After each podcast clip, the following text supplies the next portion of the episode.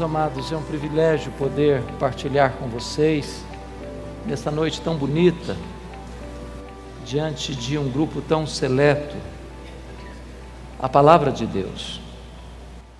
E eu louvo a Deus porque a Fiel escolheu um tema tão oportuno, tão necessário, tão vital para a igreja de Deus nesses dias. E a minha oração e a minha esperança é que o Espírito Santo de Deus opere poderosamente, poderosamente na nossa vida, no nosso coração, nesta conferência, para que saiamos daqui fortalecidos, reanimados, cheios do Espírito, com a disposição de buscarmos este avivamento até que ele venha. Eu quero partilhar com você o texto que está em Apocalipse, capítulo 1. Eu peço que você abra comigo, versos 9 a 13. Apocalipse capítulo 1, 9 a 13.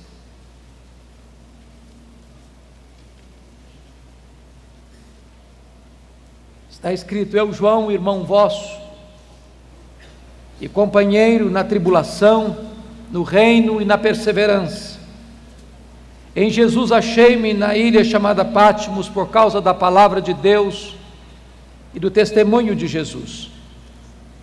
Achei-me em espírito no dia do Senhor e ouvi por detrás de mim grande voz, como de trombeta, dizendo: O que vês, escreve em livro e manda às sete igrejas: Éfeso, Esmirna, Pérgamo, Tiatira, Sardes, Filadélfia e Laodiceia.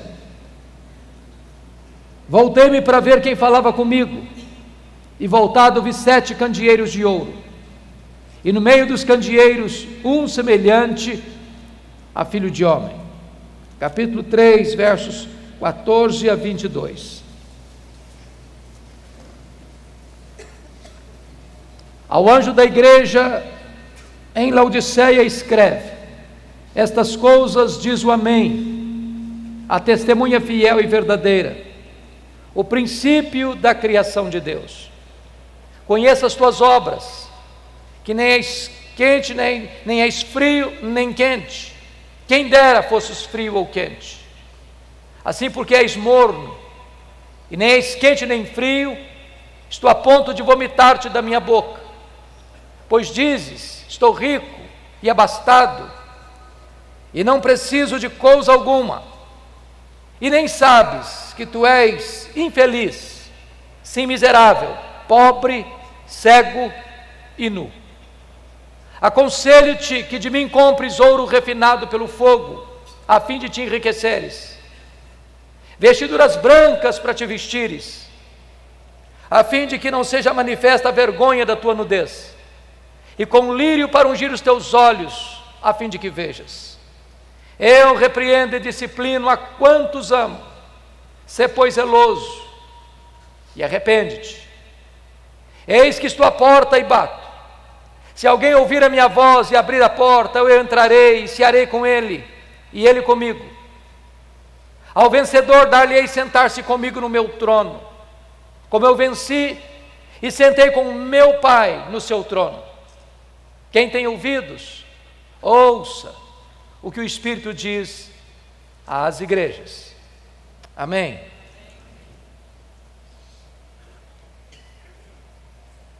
Irmãos queridos, os anos mais sombrios da perseguição à igreja haviam chegado.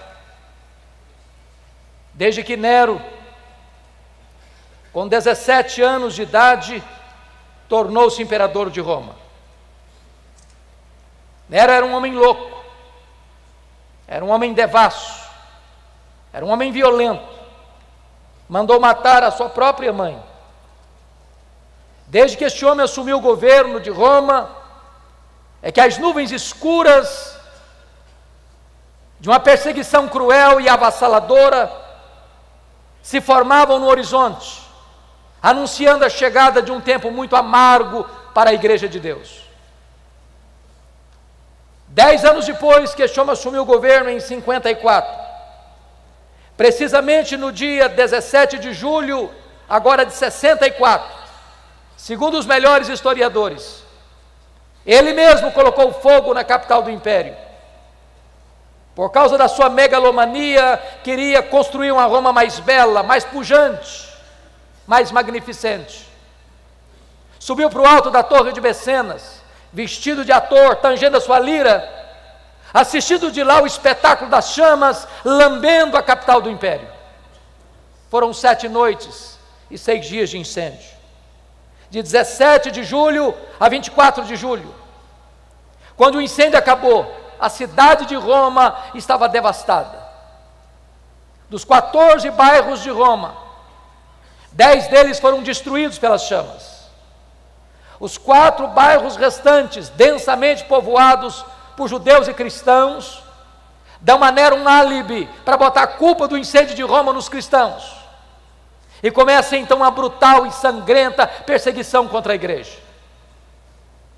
Os historiadores afirmam que faltou madeira para se construir cruz, tamanha quantidade de crentes que foram crucificados em Roma. Uma verdadeira chacina, um verdadeiro banho de sangue. Dois anos depois, ano 66, explode uma rebelião dos judeus em Cesareia Marítima porque uma sinagoga fora profanada e os zelotes, que nunca foram favoráveis ao governo de Roma em Israel, rebelaram-se contra Roma. E Roma manda para lá o general Tito, para tentar controlar aquele motim, aquela revolta, aquela rebelião. Dois anos depois, ano 68, o Senado depõe o imperador Nero. Nero tira sua própria vida. Dois anos depois, anos 70, a rebelião em Israel se torna incontrolável. Então general Tito cerca a cidade de Jerusalém. Ninguém pode entrar, ninguém pode sair. Quando todas as possibilidades de resistência haviam acabado, Tito invade Jerusalém, destrói Jerusalém, arrasa o templo de Jerusalém, não fica pedra sobre pedra passa milhares ao fio da espada e promove aquilo que nós chamamos de a maior diáspora, a maior dispersão dos judeus de todos os tempos, desde o ano 70 a 14 de maio de 1948, quando Israel retorna ao seu território. Nesse mesmo ano 70, o imperador Vespasiano inaugura em Roma o Coliseu, o chamado Coliseu Romano que numa festa de 100 dias de inauguração, mais de 10 mil cristãos foram mortos com requintes de crueldade, enrolados em peles de animais, jogados nas arenas, para os cães morderem, para os touros pisarem, para os leões esfaimados da Líbia devorarem. Uma verdadeira chacina. Ano 81, assume o governo de Roma Domiciano, chamado de o segundo Nero por causa da crueldade com que perseguiu a igreja. Este imperador vai ser o primeiro a rogar para si o título de Senhor e Deus, pois foi este imperador que deportou o apóstolo João, então pastor da igreja de Éfeso, para a ilha do Mar Egeu, a ilha de Pátimos. Vale destacar que neste tempo todos os apóstolos de Cristo já estavam mortos pelo viés do martírio. João era o último representante do colégio apostólico. Certamente, a intenção de Domiciano era calar a voz do último apóstolo do Senhor Jesus, fechando-lhe todas as portas da terra. Mas quando todas as portas da terra se fecharam para João na terra, Deus abriu-lhe uma porta no céu e disse: Sobe para aqui, e eu te mostrarei não as coisas que talvez aconteçam, não as coisas que podem acontecer, eu te mostrarei as coisas que devem acontecer. Até nas horas mais sombrias da igreja, Deus continua no trono, Deus continua governando a história do seu povo. Era um dia de domingo, era o dia do Senhor. Quando João vê, escuta atrás dele uma voz como voz de trombeta, dizendo: O que vês, escreve em livro e manda às sete igrejas: Éfeso, Esmirna, Pérgamo, Tiatira, Sardes, Filadélfia e Laodiceia. Quando ele se volta para ver quem falava com ele, ele não vê quem falava com ele. Ele vê sete candeeiros de ouro, ele vê as sete igrejas, e no meio das igrejas, um semelhante a filho de homem. O mundo só pode ver Jesus na igreja e através da igreja. Mas o Cristo que João vê, não é o Cristo prostrado sobre os seus joelhos com o rosto em terra, angustiado até a morte, erguendo aos céus forte clamor e lágrimas, suando sangue, na mais titânica batalha da humanidade. O Cristo que João vê, não é o Cristo esbordoado, cuspido, zombado do sinédrio judaico. O Cristo que João vê, não é o Cristo ultrajado e surrado do pretório romano, cuja fronte foi ferida por uma humilhante coroa de espinhos. O Cristo que João vê, não é o Cristo que carrega o lenho maldito pelas estreitas e apinhadas ruas de Jerusalém, sob os apupos e vaias de uma multidão ensandecida e sangue sedento. O Cristo que João vê, não é o Cristo preso naquele leito vertical da morte, suspenso entre a terra e os céus. O Cristo que João vê é o Cristo vencedor, é o Cristo da glória, é o Cristo que triunfou sobre a morte, o inferno. Seus cabelos não estão mais sujos de sangue e poeira, mas são brancos como a neve. Seus olhos não estão mais empapuçados de sangue, mas são como chamas de fogo. Seus pés não estão mais presos ao lenho, são como bronze polido. Suas mãos não estão mais esmagadas pelos cravos, mas sustentam uma igreja. A sua voz não está mais embargada pela sede, mas é como voz de muitas águas. Da sua boca sai uma afiada espada de dois gumes. O seu rosto não está mais desfigurado, mas brilha como o sol no seu fulgor. Diz a Escritura que quando João vê o Cristo da glória, ele cai como morto aos seus pés. E o Senhor põe a mão direita sobre ele e diz: Não temas, João, não temas. Eu sou o primeiro e o último. Eis que eu estive morto, mas estou vivo pelos séculos dos séculos e tenho as chaves da morte e do inferno. Nós não servimos ao Cristo que esteve vivo e está morto, nós adoramos o Cristo que esteve morto e está vivo pelos séculos dos séculos. No capítulo 1, versículo 13, João vê o Cristo da glória no meio das igrejas. E eu quero dizer para você nesta noite que Jesus está aqui no nosso meio. E é porque Ele está aqui que você e eu estamos aqui. É porque Ele está aqui que nós temos uma grande expectativa, uma enorme esperança de que Deus pode nos visitar e trazer sobre nós um poderoso reavivamento espiritual. Mas no capítulo 2, versículo 1, nós somos informados que Jesus está andando, andando no meio dos candeeiros, andando no meio das igrejas para quê? Para sondar a igreja, para exortar a igreja, para corrigir a igreja, para disciplinar a igreja, para consolar a igreja, para fazer promessas à sua igreja.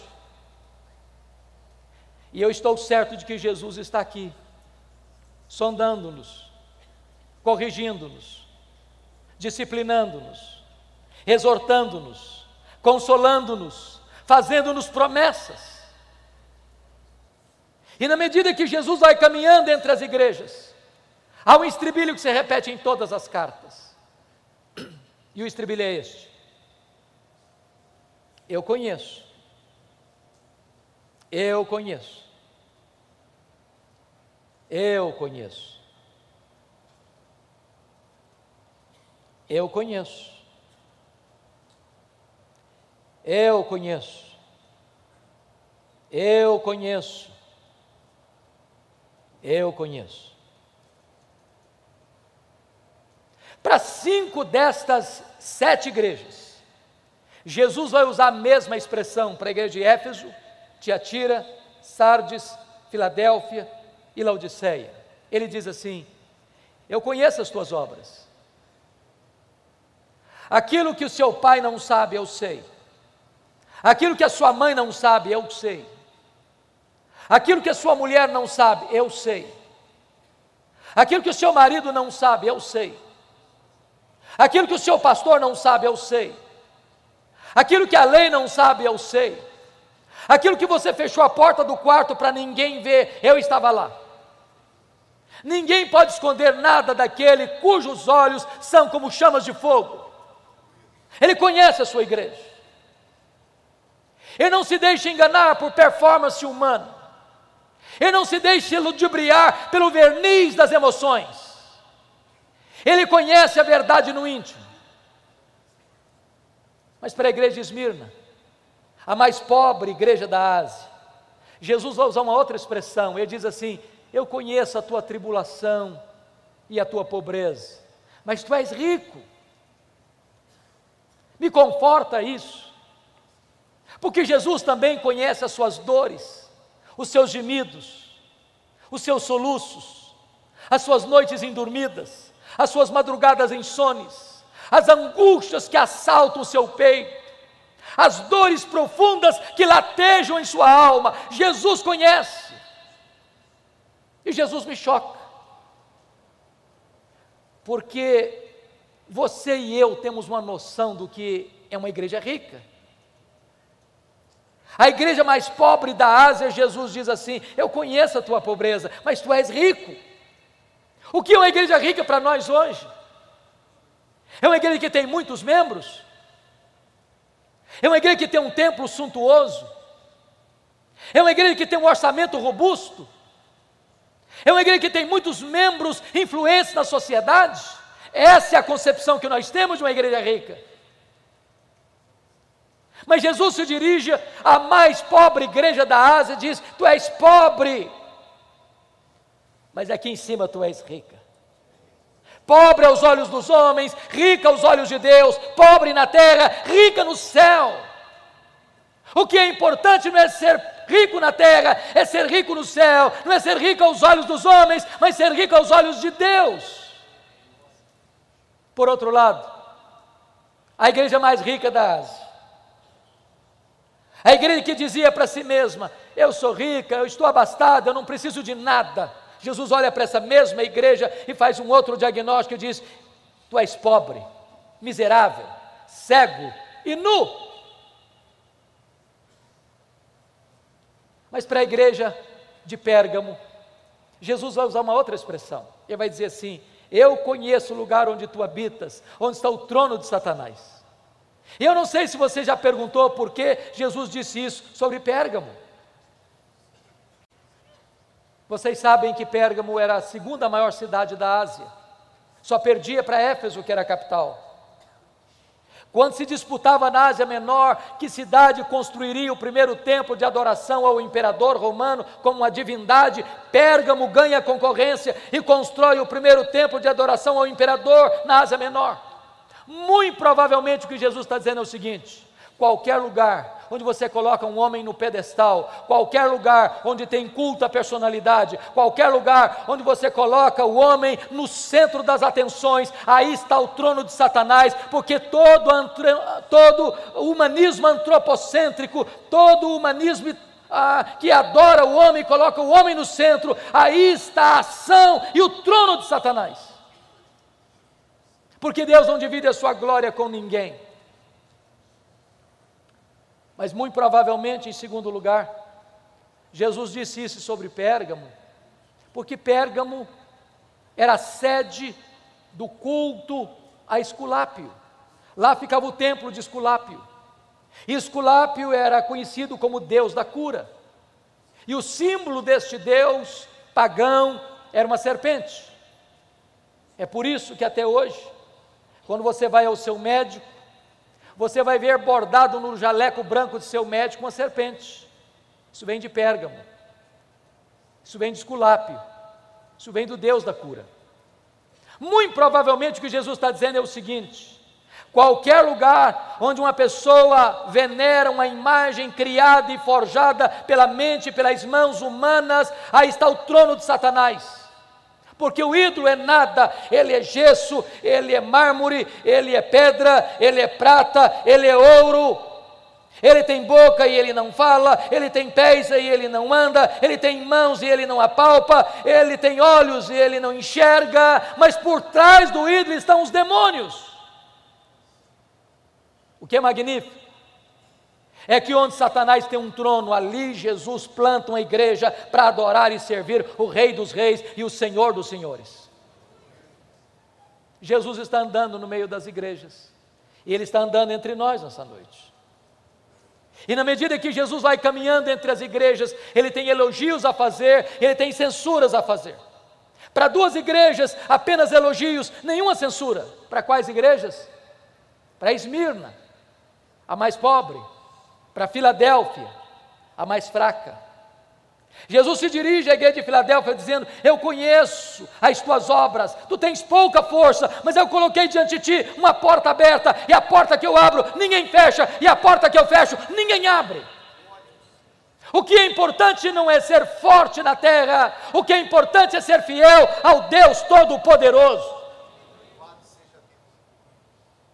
Mas para quatro igrejas, Jesus vai fazer elogios e censuras. Por exemplo, Jesus elogia a igreja de Éfeso pela sua firmeza teológica, pela sua fidelidade doutrinária, pelo seu zelo pela sã doutrina. Uma igreja que não suportava os falsos apóstolos, uma igreja que não tolerava as obras dos nicolaítas, uma igreja que não transigia com a verdade, uma igreja que não aceitava abrir as portas para a heresia, para os falsos ensinos. Jesus elogia aquela igreja pelo seu zelo pela verdade. Com isso, Jesus está nos ensinando que uma igreja jamais pode agradá-lo se essa igreja não é fiel às Escrituras, se essa igreja não é zelosa pela verdade, se essa igreja não tem compromisso inarredável com a sã doutrina. Você e eu não temos o direito de mudar a mensagem e torná-la mais palatável para agradar a freguesia. A palavra de Deus deve ser pregada com integridade, com fidelidade, porque o papel da igreja não é ser popular, é ser fiel. Jesus, entretanto, se dirige a esta igreja dizendo: Tenho, porém, contra ti uma coisa: é que tu abandonaste o teu primeiro amor. E aqui corremos um sério risco porque às vezes, até na defesa da ortodoxia, uma igreja pode perder a piedade.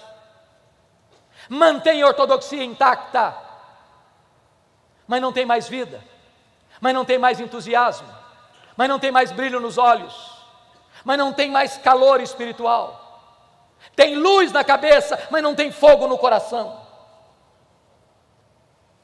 E é preciso alertar-nos que nada mata mais do que a ortodoxia morta.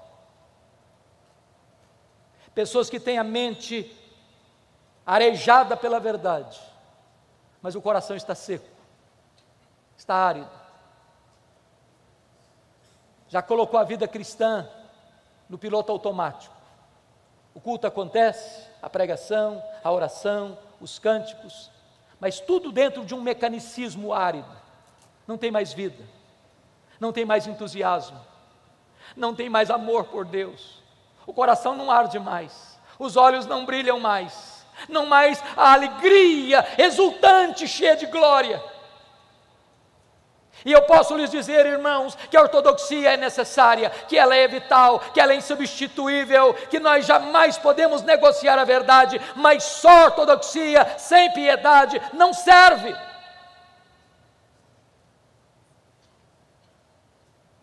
Jesus se dirige à igreja de Tiatira e ele elogia aquela igreja.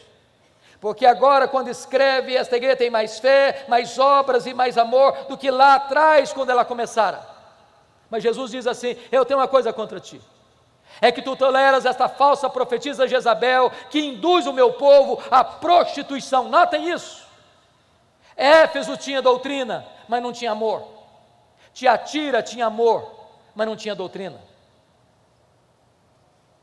Da mesma maneira que uma igreja ortodoxa sem vida piedosa não agrada a Deus, também uma igreja que tem comunhão e tem amor, mas não tem essa doutrina, não agrada a Deus. Nós não podemos divorciar o que Deus casou, nós não podemos separar o que Deus uniu, teologia e ética, doutrina e vida, credo e conduta. Jesus elogia a igreja de Pérgamo, porque naquela igreja tinha gente fiel, pronta a morrer pela sua fé, como seu líder Antipas. Segundo os historiadores, ele morreu carbonizado dentro de um, bro, de um boi de bronze encandecido.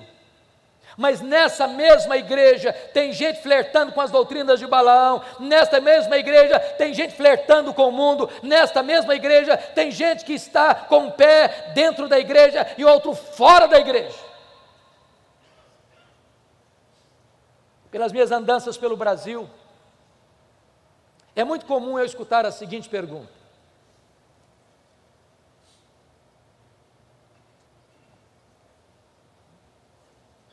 A avaliação que o senhor faz da igreja evangélica brasileira?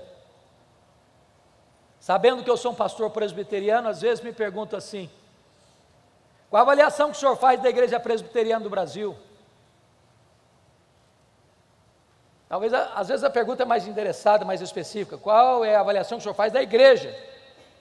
O senhor tem o privilégio de pastorear. E a minha resposta é sempre a mesma. Eu respondo assim: vai muito bem, muito bem. Vai mais ou menos, mais ou menos.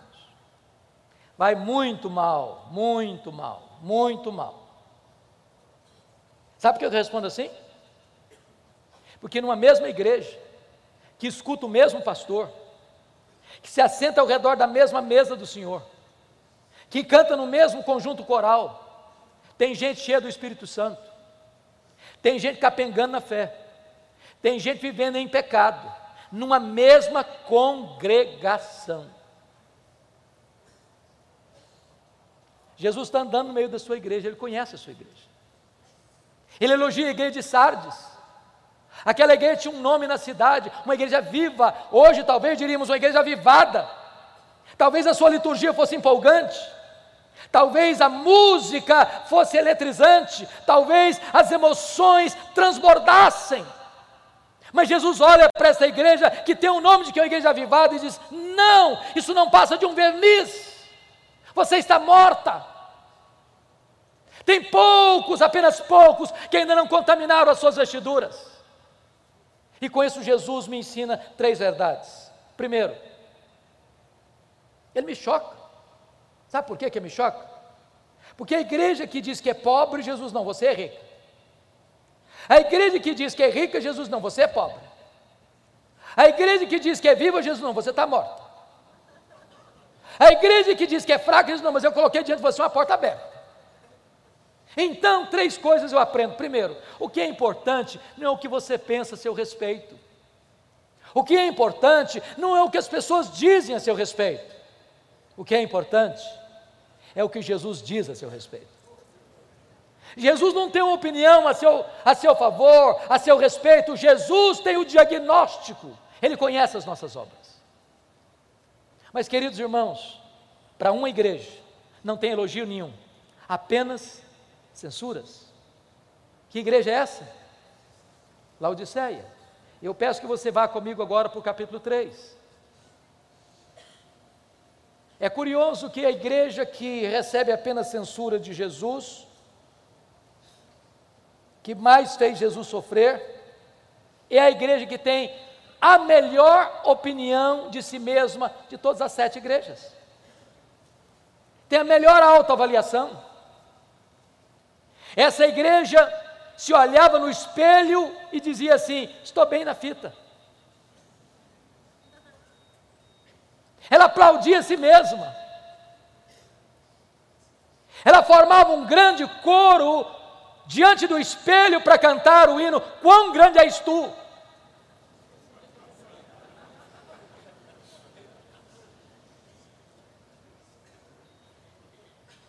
E eu gostaria então, com a sua Bíblia aberta comigo no texto, olhar três coisas aí. Primeiro, Dos versos 15 a 17, Jesus vai fazer um diagnóstico.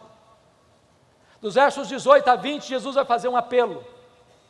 Dos versos 21 a 22, com base no verso 14, Jesus vai fazer uma promessa. Vocês sabem que Laodiceia ficava na região do vale do rio Lico, a região mais fértil da Ásia. Ainda hoje é a região mais fértil da Turquia. Vocês sabem que naquele vale ficavam três cidades: Hierápolis, Colossos e Laodiceia. Distante uma da outra, nove quilômetros. Eram tão pertas que quando Paulo escreveu aos Colossenses, ele ordenou que a mesma carta fosse lida na igreja de Hierápolis e na igreja de Laodiceia. Hierápolis era a nossa Caldas Novas brasileira. Lugar onde havia uma fonte de águas quentes, Há uma montanha lá chamada Castelo de Algodão, de rochas calcárias brancas, onde as águas brotam quentes e vão descendo, formando piscinas naturais em cascatas, e pessoas vinham e vêm até hoje para tomar banhos nas águas quentes e terapêuticas de Herápolis. Do outro lado do rio, em Colossos, havia fontes de águas frias e geladas, também terapêuticas. Mas em Laodiceia, a maior cidade, não havia fontes, nem de águas quentes, nem de águas frias. As águas vinham por meio de aquedutos e chegavam lá mornas, tépidas, impróprias para beber e impróprias para uso terapêutico. O que, é que Jesus Cristo faz? Ele pega esse gancho da geografia e diz assim: quem dera tu fosses quente com mais águas de Herápolis, quem dera tu fosses fria com mais águas de Colossos, mas porque tu és morna com as águas que chegam na cidade, eu estou a ponto de vomitar-te da minha boca. Porque ele usa a figura do ouro porque Laodiceia era a cidade dos endinheirados, dos bancários, era o centro econômico da Ásia Menor. Jesus diz: vocês se orgulham do ouro que vocês têm, mas espiritualmente vocês estão pobres. Por que, Jesus usa a figura da, da roupa branca? Porque Laodiceia era o maior centro têxtil da Ásia Menor. Jesus diz: vocês se orgulham das suas fábricas de roupas, mas vocês espiritualmente estão nus. Por que Jesus usa a figura do colírio? Porque Laodiceia era o maior centro médico, sobretudo oftalmológico, da Ásia Menor. Havia lá um remédio que produzia o pó frígio, de que fazia o colírio, famoso no mundo inteiro. E Jesus diz: vocês se orgulham das suas clínicas de olhos, mas espiritualmente vocês estão cegos. Sabe o que Jesus está fazendo? Um diagnóstico. Mas sabe o que, é que me choca? Não é o que Jesus vê na igreja é o que ele não vê. Se não vejamos. Leia sete cartas e vocês verão isso. A igreja que mais fez Jesus sofrer, a igreja que provocou náuseas em Jesus, não recebe de Jesus nenhuma censura, nenhuma censura de problemas doutrinários. Não tem falsos mestres, não tem falsos profetas, não tem falsos apóstolos, não tem doutrina de Balaão, não tem doutrina de Nicolaitas, não tem falsa profetisa Jezabel, não há nenhuma ameaça doutrinária à igreja. Nós diríamos hoje que a igreja de Laodiceia era uma igreja ortodoxa, mas não obstante, está provocando náuseas do Filho de Deus. Olhe as igrejas, e vocês não verão nenhuma denúncia de Jesus de problemas morais havia problema moral em Pérgamo, havia problema moral em Tiatira, havia problema moral em Sardes, não há escândalos na igreja de Laodiceia, não há denúncia de pecados escandalosos, nem interno, nem provocando escândalos fora dos portões. Diríamos hoje que Laodiceia era uma igreja ética, mas estava provocando, náuseas no Filho de Deus. Olha para as cartas, e vocês não verão nenhuma denúncia de Jesus de pobreza naquela igreja. Havia pobreza, em Esmirna, havia pobreza em Filadélfia. A igreja de Laodiceia é rica, é próspera. Eu acho que os teólogos da prosperidade não fariam sucesso lá. Mas não obstante, essa igreja está provocando náuseas em Jesus. Olha as cartas e vocês verão que não há denúncia de Jesus de perseguição, nem política e nem religiosa em Éfeso, em, em, na cidade de Laodiceia. Havia perseguição religiosa em Éfeso, havia perseguição política em Pérgamo, essa igreja está em paz, mas está provocando náuseas no Filho de Deus. Irmãos queridos, eu quero crer, eu quero crer que as igrejas aqui representadas, graças a Deus, são igrejas que zelam pela sã doutrina, Eu quero crer que as igrejas aqui representadas zelam pela ética. Eu quero crer que as igrejas aqui representadas são igrejas prósperas. Eu quero crer que as igrejas aqui representadas vivem em paz. Eu quero dizer que a ortodoxia é uma benção. Eu quero dizer que o zelo pela ética é uma benção. Eu quero dizer que a prosperidade que vem de Deus é uma benção. Eu quero dizer que a paz é uma benção. Mas mesmo a igreja ortodoxa, ética, que está vivendo prosperamente em paz, ela pode estar provocando náuseas no Filho de Deus. Então resta-nos uma pergunta: o que é que Jesus viu na igreja de Laodiceia que deu náuseas nele? Só uma coisa, irmãos: falta de fervor espiritual, apatia, mornidão, falta de entusiasmo, falta de vibração, falta de brilho nos olhos, falta de fogo no coração falta de zelo pelas coisas de Deus.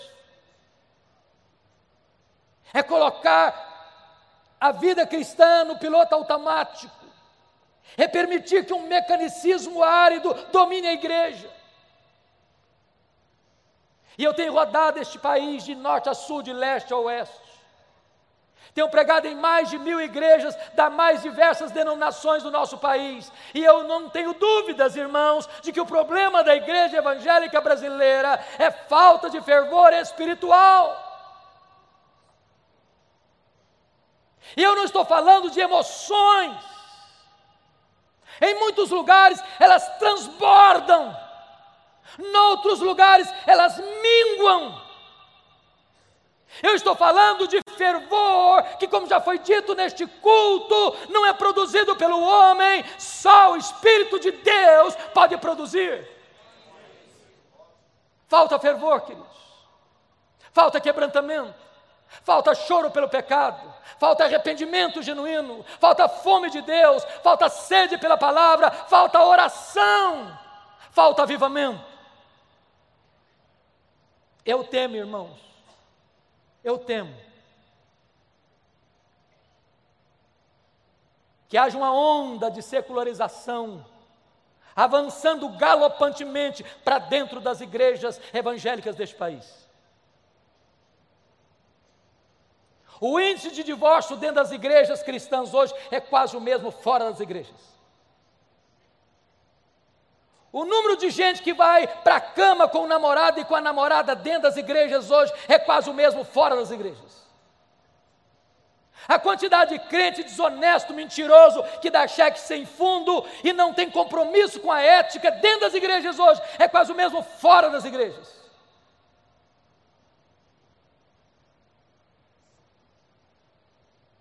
Querem ver uma coisa? Eu não sei como é que você está lidando com isso na sua região. Mas por onde eu ando, os pastores lamentam comigo esse fato.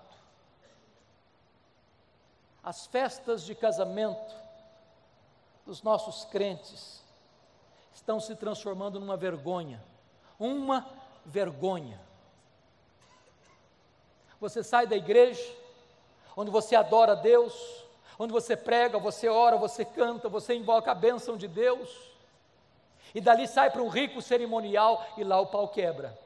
É, o pau quebra. Porque a música que rola lá não tem nada a ver com Deus, mas não. Bebida alcoólicas, se serve todas. As luzes, como uma boate moderna, acendem-se no teto e o povo de Deus bêbado cai na pista de dança e volta para casa com as pernas trôpegas. Olha para o retrovisor e veja as igrejas que entraram por esse caminho, onde foram parar. Ou a igreja tem a coragem de botar o pé no freio, ou nós entraremos para dentro desta avassaladora secularização.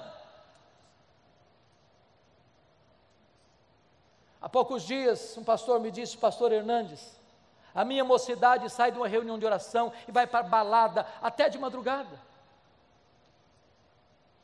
Nada tem nada mais a ver. Eu conheço líderes que vão fazer um discipulado na sua casa e depois de abrirem a Bíblia e de orarem com o seu discipulando, abrem uma garrafa de uísque e bebem a valer. Introduzindo e matriculando os seus discipulandos no alcoolismo. Nada tem nada a ver. Há poucos dias um pastor me disse com lágrimas nos olhos: Pastor Hernandes, a minha denominação não batizou um crente por igreja por ano, em média.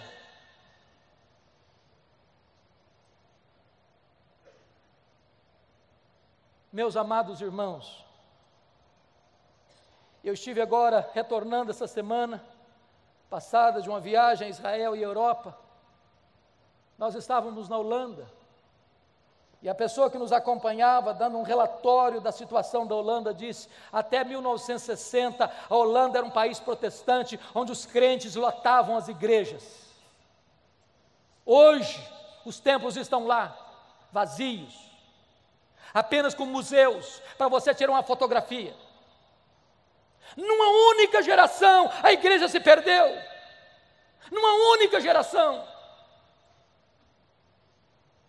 Eu estive agora em Edimburgo, na Escócia. Lá tem um templo belíssimo, na, na praça principal da grande, da grande fortaleza. Eu entrei para ver. O templo era cristão, evangélico, mas lá dentro tinha um bar. O templo transformado num bar. Eu só pude chorar em ver aquela cena.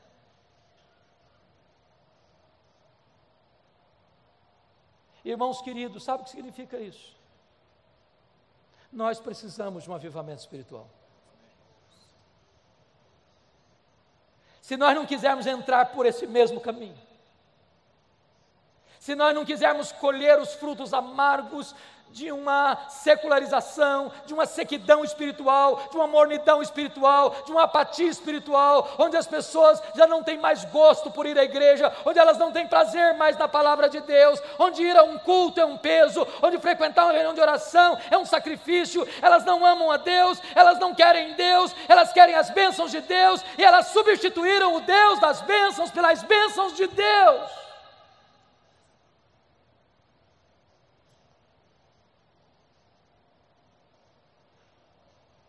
Depois que Jesus Cristo faz esse diagnóstico, ele vai fazer um apelo. E ele começa no verso 18 assim: Aconselho-te que de mim compres ouro refinado pelo fogo para te enriqueceres, vestiduras brancas para te vestires, a fim de que não seja manifesta a vergonha da tua nudez, e colírio para ungir os teus olhos, a fim de que vejas. E Jesus está me ensinando aqui o segredo, o caminho da restauração do fervor espiritual, porque está dizendo: aconselho-te que tu compres de mim, e Ele que é o dono da igreja, e Ele que é o cabeça da igreja, e Ele que manda na igreja, se apresenta como um mercador, dando conselhos. Ele tem um produto para vender, o produto é vital e o preço é de graça. Aconselho-te que tu compres de mim, que tu compres de mim, que tu compres de mim, disse Jesus. Sabe o que, que ele está nos ensinando? Há muitas pessoas que, percebendo falta de fervor, foram buscar fervor em fontes rotas, em doutrinas falsas, em experiências heterodoxas, e se perderam nos labirintos do misticismo Nós não precisamos recorrer às últimas novidades do mercado da fé para buscarmos fervor, para buscarmos avivamento, queridos. Nós precisamos nos voltar para Jesus. É só Ele que pode aquecer o nosso coração, é só Ele que pode inflamar a nossa alma, é só Ele que pode derramar sobre nós poderosamente do seu Espírito. Porque quando os nossos olhos se abrem para contemplar a beleza do nosso grande Deus e Salvador Jesus Cristo, o nosso coração aquece. E quando os nossos olhos se abrem e o coração aquece, os pés se apressam. E quando os olhos se abrem e o coração aquece e os pés se apressam, os lábios se abrem para dizer que Ele está vivo e que Ele é a razão da nossa vida. Quando chega o verso 19 Jesus tem uma declaração a fazer e tem uma ordem a dar. E a declaração é esta: Eu repreendo e disciplino a quantos amo. E a ordem é: arrepende-te. Irmãos, eu reconheço que Jesus pegou extremamente pesado com a igreja de Laodiceia, usando uma linguagem dura, cáustica, náusea, vômito, desconforto. Nada provoca tanto desconforto em Jesus do que uma igreja apática, morna, árida. Mas sabe por que, ele pegou pesado com essa igreja? Sabe por que Jesus pega pesado com você e comigo? Porque ele está dizendo o seguinte: eu não desisto de você, eu não abro mão da sua vida. Eu não posso aceitar que você viva uma vida árida, morna, apática. Eu não fui à cruz, eu não morri, ressuscitei, voltei aos céus e derramei o Espírito Santo para produzir uma igreja apática. Então Jesus dá uma ordem: Sê, pois, zeloso e arrepende-te, muda a tua vida, muda a tua conduta. Quando chega no verso 20, Jesus docemente se apresenta e diz: Eis que estou à porta e bato. Se alguém ouvir a voz e abrir a porta, eu entrarei e cearei com ele e ele comigo. Que Jesus nos convide a cear com ele é um milagre, mas que ele queira cear conosco é graça. A única maneira de o coração aquecer é estarmos a sós com Jesus, aos pés de Jesus, na intimidade de Jesus. Depois que ele faz este apelo, ele vai fazer a promessa. No verso 14, ele diz por que ele tem competência e autoridade para fazer essa promessa, porque se apresenta assim: estas coisas diz o Amém. Ele é a última palavra de Deus para você e para mim. Se nós não ouvirmos a voz dele, não há mais esperança para a nossa alma. Essas coisas diz a testemunha fiel e verdadeira, ele é a testemunha fiel e verdadeira, porque ele promete, ele cumpre o que promete, e quando ele faz, ninguém pode impedir a sua mão de fazê-lo. E Ele é o princípio da criação de Deus, porque todas as coisas foram criadas por Ele, e sem Ele nada do que foi feito se fez, e se Ele chamou à existência as coisas que não existiam, Ele é poderoso para restaurar o fervor espiritual no nosso coração nesta noite. A promessa é esta, está no verso 21. Ao vencedor, dar-lhe sentar-se comigo no meu trono como eu venci, sentei com meu Pai no seu trono. Para uma igreja que valorizava o glamour do mundo, a riqueza do mundo, as glórias do mundo, Jesus disse: Eu tenho coisa melhor para vocês, eu tenho o trono. E Jesus faz uma transição maravilhosa da intimidade da mesa para a publicidade do trono. Quem se assentará com ele publicamente no trono? Exatamente quem assentou-se com ele intimamente à mesa. Por isso ele termina dizendo: Quem tem ouvidos, ouça o que o Espírito diz às igrejas. No ano 2011, irmãos, eu fui visitar essas sete igrejas. E eu confesso para vocês que, na medida que eu caminhava e meditava sobre esse assunto, muitas vezes as lágrimas vieram aos meus olhos porque essas sete igrejas estão literalmente mortas literalmente mortas. O que você vê são escombros, pedras reviradas, uma vaga ideia de uma igreja que existiu no passado. Mas nessa mesma região, hoje, não tem sequer 1% de crentes. Sabe por que, que essas igrejas morreram? Porque elas não ouviram o que o Espírito Santo disse a elas. Olha para a Europa, o velho continente, o berço do protestantismo, onde aconteceu a reforma, onde aconteceu o movimento dos puritanos, onde aconteceu o movimento dos morávios, onde aconteceu o movimento pietista, onde aconteceram as missões modernas, onde aconteceram grandes reavivamentos espirituais. A Europa hoje é conhecido como um continente pós-cristão. Você vai a Genebra, onde já foi uma maquete viva do reino de Deus, parece que não há mais vestígio de vida cristã autêntica naquele país. Estive pregando em, na Inglaterra o ano passado. E um pastor com lágrimas nos olhos me disse assim: Pastor Hernandes, a Inglaterra não é mais o país de João Wesley. A Inglaterra não é mais o país de George Whitfield. A Inglaterra não é mais o país de William Carey. A Inglaterra não é mais o país de William Wilberforce. A Inglaterra não é mais o país de John Charles Ryle. A Inglaterra não é mais o país de Charles Haddon Spurgeon. A Inglaterra não é mais o país de Mark Lloyd Jones. A Inglaterra não é mais o país de John Stott. A Inglaterra hoje é o país de Richard Dawkins, o patrono dos ateus. Os nossos templos estão sendo vendidos e transformados em museus, em boates, em mesquitas muçulmanas. Sabem por que as igrejas estão morrendo na Europa?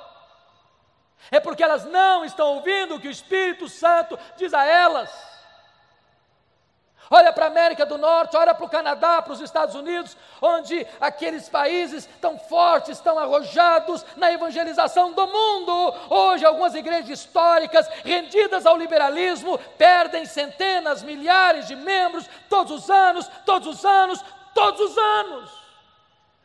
Enormes igrejas vazias Seminários que formaram teólogos, missionários, pastores para abençoarem o mundo, tomados de assalto pelos liberais, produzem morte. O ano passado eu estava pregando em Nova York numa conferência. Quando terminou aquela conferência, eu fui pregar numa igreja evangélica da cidade. Enquanto o pastor me conduzia àquele templo, ele me mostrou 11 templos que estavam sendo vendidos não tinha mais gente para frequentar. Sabe por que, que as igrejas estão morrendo? Na América do Norte. Porque há igrejas morrendo lá, vitimadas ou pelo liberalismo de um lado, ou pelo sincretismo religioso do outro, ou pelo secularismo de outra parte, ou pela ortodoxia morta. É porque não estão ouvindo o que o Espírito Santo diz às igrejas.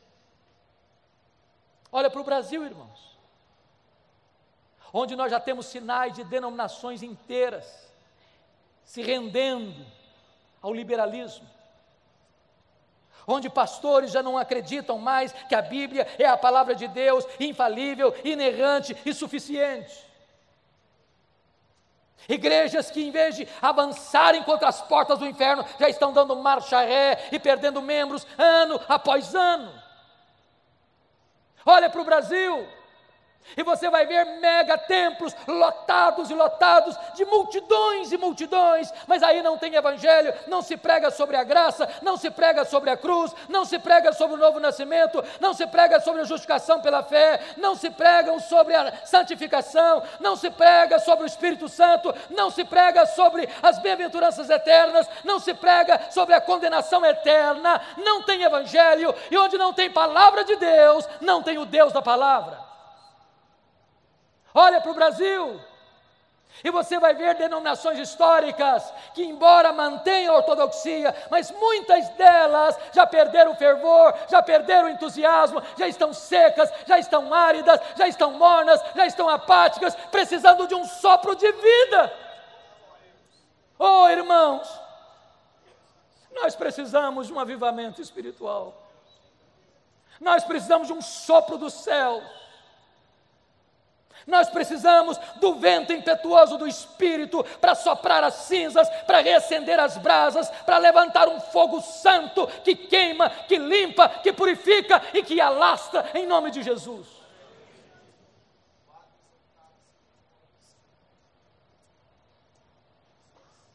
Nós corremos um grande risco, queridos. Porque a cada três gerações uma igreja pode correr o risco de entrar num processo de esfriamento, de secularização, de apostasia. Aquela geração que nasceu no Egito morreu no deserto. A segunda geração que nasceu no deserto entrou na terra prometida. A terceira geração que nasceu na terra prometida, diz a Bíblia, não conhecia Deus mais. Talvez os nossos avós foram mais crentes que os nossos pais. Talvez os nossos pais foram e estão sendo mais crentes do que nós. Talvez nós estamos sendo mais crentes que os nossos filhos. Se Deus não tiver misericórdia, a igreja evangélica brasileira pode legar aos seus filhos e aos teus netos uma igreja apática. Que Deus tenha misericórdia de nós. Que Deus sobre, sopre sobre nós um alento de vida para que os nossos filhos e os nossos netos herdem uma igreja mais viva, mais operosa, mais cheia da graça, mais cheia do Espírito, mais cheia do poder de Deus. Que Deus nos ajude. Que Deus nos ajude.